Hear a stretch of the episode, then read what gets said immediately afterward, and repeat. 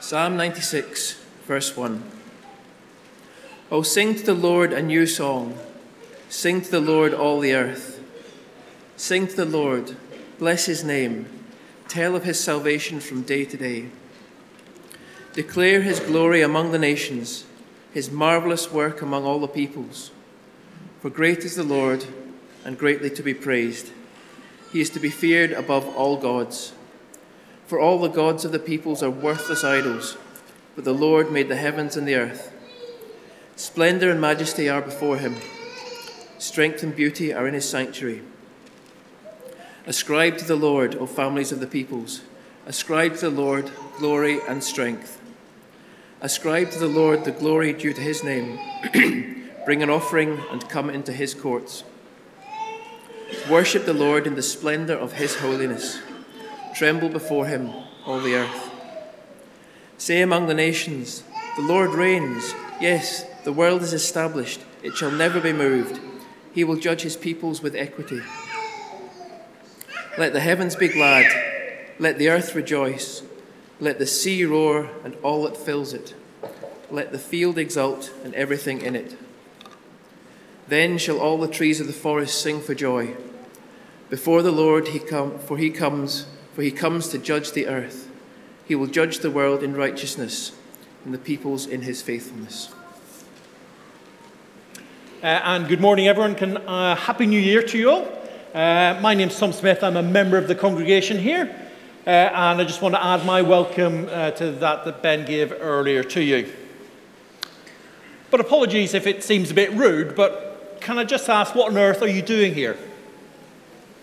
In that, I don't mean why you're here at St. Joseph's on the Sunday morning at the very start of 2023. I don't even mean just ask, why do you come to church at St. Joseph's or Hope Church at all? Actually, it's a deeper question of our very purpose and existence. Why are we here? Is there a purpose to life, or is it just an excuse for a good time to eat, drink, be merry? Why on earth are we here? So, some are going to say that our purpose is just to pass on our genes to a new generation through having or raising children, helping their development so they grow in turn grow up and in turn pass on their genes to a new generation. Others are going to say there's no purpose to life at all. We should just make the most of what we've got and try not to hurt other people. Or some take a wrong reading from that book of Ecclesiastes, where the writer starts off with the famous declaration of meaningless, meaningless, everything is meaningless, utterly meaningless, while forgetting the conclusion of the book, which is fear God and keep his commandments, for this is the duty of all mankind. So, if that's you this morning, and perhaps New Year's Day is as good a day as any to think through these issues, our psalm this morning should help us to get to grips with, first of all, what our priorities should be, why we should do it, and then finishing with who should do it. But before we get stuck into that, let me pray. Dear God, we want to thank you for the Psalms and their reminder of who you are. Please help me this morning to speak clearly and accurately and help us all to understand your will for our lives in the year ahead. Amen. So, if you have your Bible, please do turn to Psalm 96 on page 499 in the, uh, the church Bibles. This psalm's a great declaration of the importance of worshipping God, of singing songs, of blessing and ascribing glory to his name, of declaring his name to all the nations, and using all sorts of new songs and word pictures to do so what comes across is an amazing prayer time with the heavens, seas, fields, and trees all joining in a great song of just how great God is. I think there's two responses to that, or at least that's what it feels like to me. Firstly, there's just to do it, to feel part of that great chorus of praise. We know what God has done for us, and we acknowledge what difference it makes in our lives. The deep joy of knowing that we're put right with God through undeserved and unearned grace. If that's you this morning, great. We'll go through some of the reasons why God is so great from this psalm in a minute or two. But mostly this morning, I'll be encouraging you to keep going on in singing this new song to our great God. But the other alternative is it might leave you cold. Whether you're a Christian and the cares and challenges of life that Lindsay prayed for earlier make it hard to see God's goodness. Whether you're not yet a Christian and this call to worship leaves you perplexed as to why on earth anyone should be enthusiastic at all about God. Well, the reasons I cover later may help, but I do think we need to spend out some time laying out some foundations about why worshipping and praising God's name should be a priority for us. That's why I started with the question of why we're here. Now, I'm aware it's a big topic for a Sunday morning at the beginning of a new year. So it's really good. We've got a couple of guides to help us answer that question. So, most of all, most importantly, is Jesus. His response to the question of what is the most important commandment was clear and succinct. He said in Mark chapter 12, Hear, O Israel, the Lord your God is one. Love the Lord your God with all of your heart, with all of your soul, all of your mind, and all of your strength. Keeping this love for God as our top priority will be critical to here, uh, to us here at St. Joseph's at Hope Church, and will be important to keep hold of as we undertake the various exciting and daunting challenges that 2023 will bring. Another bit of helpful advice on priorities is from my own background uh, in learning the shorter catechism uh, that I learnt in my Sunday school growing up in Belfast. This was in the 1970s and 80s, so learning by rote was very much in vogue, along with a complete disregard for any rules of grammar.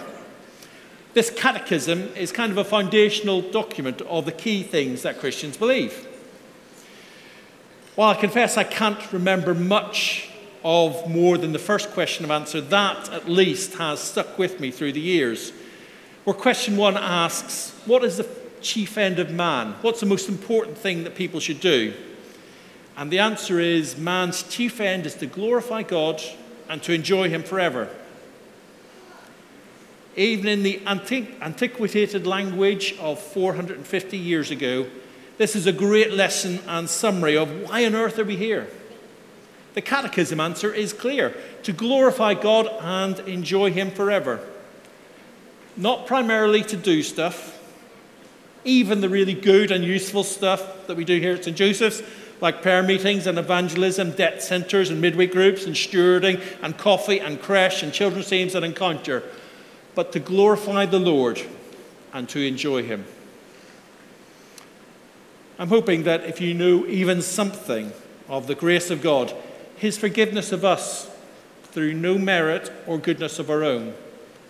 That this doesn't leave you moved, cold, or unmoved.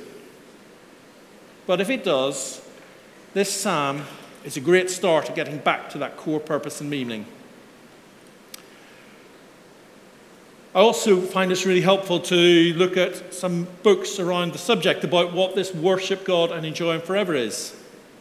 Can I encourage you, if you haven't already, to look at uh, a book called uh, 40 Days of Purpose uh, by Rick Warren? Now, uh, our brother Jonathan Redfern introduced this to me about 15 years ago now, and it was and is a great practical help in living according to God's promise. Rick's introduction is a great summary. So he says, It's not about you. The purpose of your life is far greater than your own personal fulfillment, your peace of mind, even your happiness. It's far greater than your family, your career, or even your wildest dreams and ambitions. If you want to know why you were placed on this planet, you must begin with God. You were born by His purpose and for His purpose. But you might well say to me this morning, why? Why, Tom? Why should we worship God? Why should we glorify Him and enjoy Him forever? And that's a really great question. This psalm covers some of the reasons why. But our worship isn't some unthinking happy thoughts or hero worship, emptying our minds in thoughtless meditation, but instead is based on the very nature and reality of our God, So let's have a quick look at five of these points that the psalmist writes for us this morning. So, why should we worship God? Well, reason one is the first aspect is that God is worthy of us because of his salvation. Sing to the Lord, bless his name, tell of his salvation from day to day in verse 2. Now, the writer of this psalm only had a vague outline of God's salvation plan. The immediate focus of this plan was as a large corporate worship, perhaps as God's chosen people going up to the temple, remembering the times when God saved them as a people from invasion, oppression, hunger, and famine. But that salvation enough was reason to enjoy God and worship Him. How much more do we know of God's saving work in Jesus?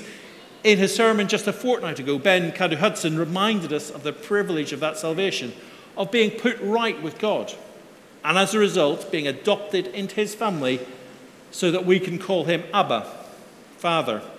Friends, if we know the privilege of this salvation, then thanking God is the least we can do. And if you don't yet know, know the privilege of being adopted as heirs to the kingdom of God, can I encourage you to take it seriously this year? Make use of the resources available at the church uh, to do so on our website, including this really helpful book, A Better Life. You can just pick up these free on any of the notice boards at the back or out the back, at the back of church or out that way, which is the front of church. We now move on to the second reason outlined in the psalm in verse 3 God's marvelous works among the people. So, verse 3 says, Declare his glory among the nations, his marvelous works among all the people. What a great phrase that is. We get a sense of the spectacular nature of God and his obvious power and majesty. While we don't quite know the exact events that the writer, writer of this psalm has in mind, the clear similarities of the words used in the Chronicles narrative, that's 1 Chronicles chapter 16, when King David, newly enthroned in Jerusalem, brings the Ark of the Covenant into Jerusalem. So the marvelous works the psalmist will have in mind will have included the very public act of the exodus of the people of Israel from Egypt, where God's power first humbled the Pharaoh then crossed the Red Sea, then led them safely through the desert, giving the law, literally feeding his people and guiding them with fire and cloud. Or perhaps it was the events that led to the establishment of the nation of Israel in a land flowing with milk and honey, or the spectacular destruction of the walls of Jericho. Or despite the challenges of warlike and hostile neighbors, a safeguarding of God's people in God's place under God's rule through the mighty acts of the judges.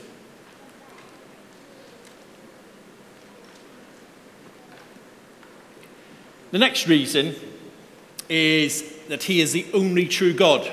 So, verse 4 For great is the Lord, and greatly to be praised. He is to be feared above all gods. Again, here the psalmist is clear about the uniqueness of God, feared above all other gods who are worthless idols.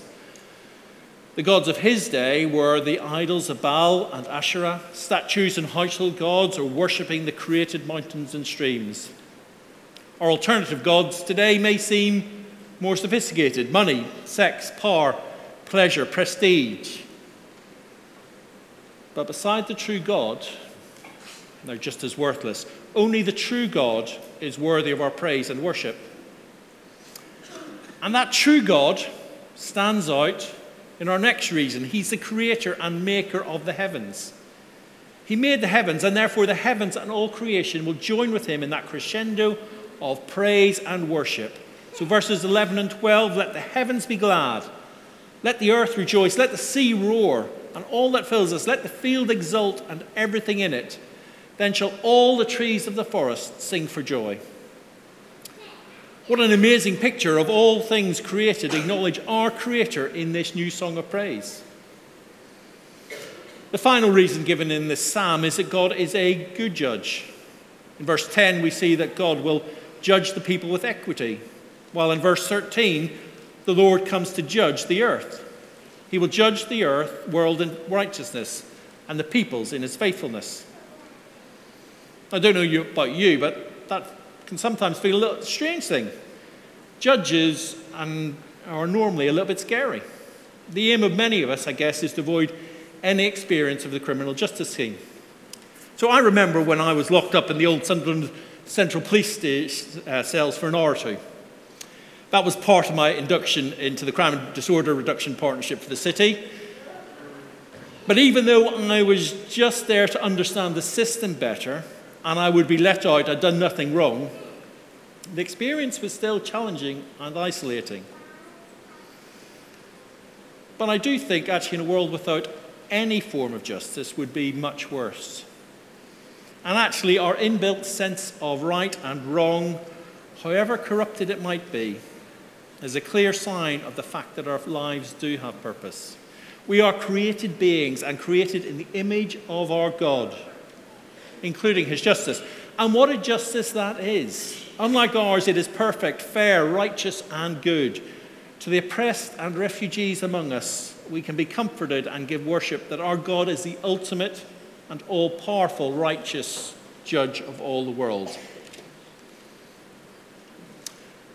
So we've looked at why we should worship God. Let's have a the psalm also covers who should worship God. We've seen the psalm makes clear of the necessity of giving worship, of singing to our great God, and some of the reasons for doing so. But again, you might want to say, say to me, Tom, that's all right for you. That's your truth, not mine. Uh, just let me get on with my life. I'm happy. Leave me alone. If that's you, welcome. It's great you're here. Church is a good place to engage with such questions. And there's perhaps no better day than the start of the year to think these things through.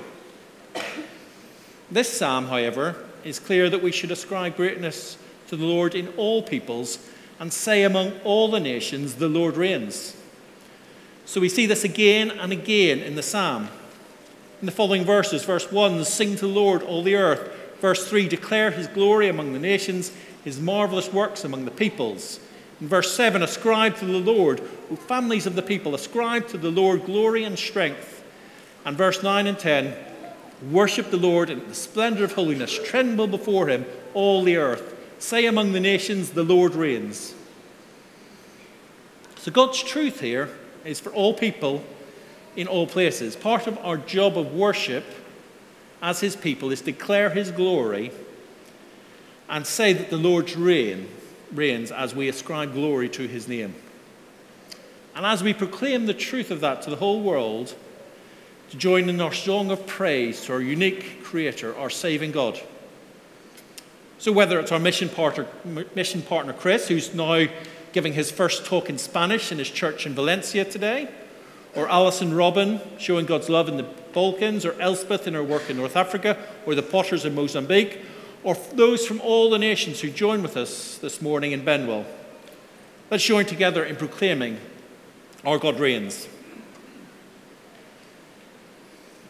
So I've been very struck by the simple but profound message of this psalm, of singing this new song to our Creator and a unique God.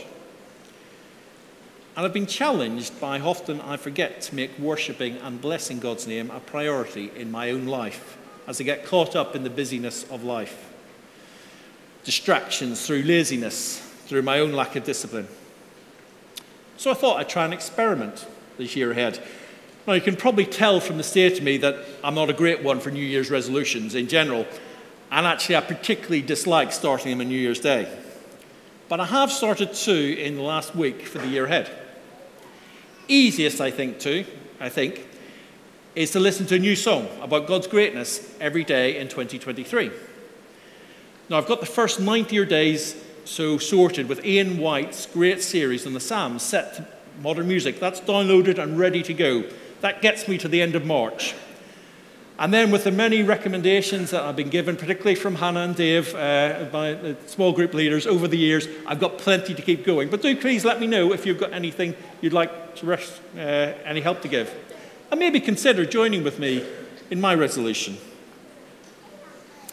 More challenging than that, for someone like me at least, is to use this new song to reflect more on the greatness of God, to give thanks to Him for His goodness. And before every church service, meeting, or prayer group at St. Joseph's, any active service, to commit to worship God and enjoy Him forever. So, as we come to an end, I think the writer John Piper, in his book Desiring God, gives some really good advice in keeping that priority clear in our life. He says, Don't let your worship decline to the performance of mere duty. Don't let the childlike awe and wonder be choked out by our unbiblical views of virtue. Don't let the scenery and poetry and music of our relationship with God shrivel up and die. You have capacities for joy that you can scarcely imagine. And to close, it's worth looking ahead, not just to the year ahead, not just to the rest of our lives, but to the new heaven and the new earth. We're reminded about in our reading from Revelation. For those who are saved, we have privilege in joining with the elders, the four creatures, with the Son of Man, joining with every creature in heaven and on earth and under the earth and in the sea and all that is in them, as together we sing a new song in loud voices. Worthy is the Lamb who was slain to receive power and wealth and wisdom and might and power and glory and blessing. To him who sits on the throne and to the Lamb be blessing and honor and glory for might forever and ever. What a day that will be. And together with all the people of God, we will say together, Amen.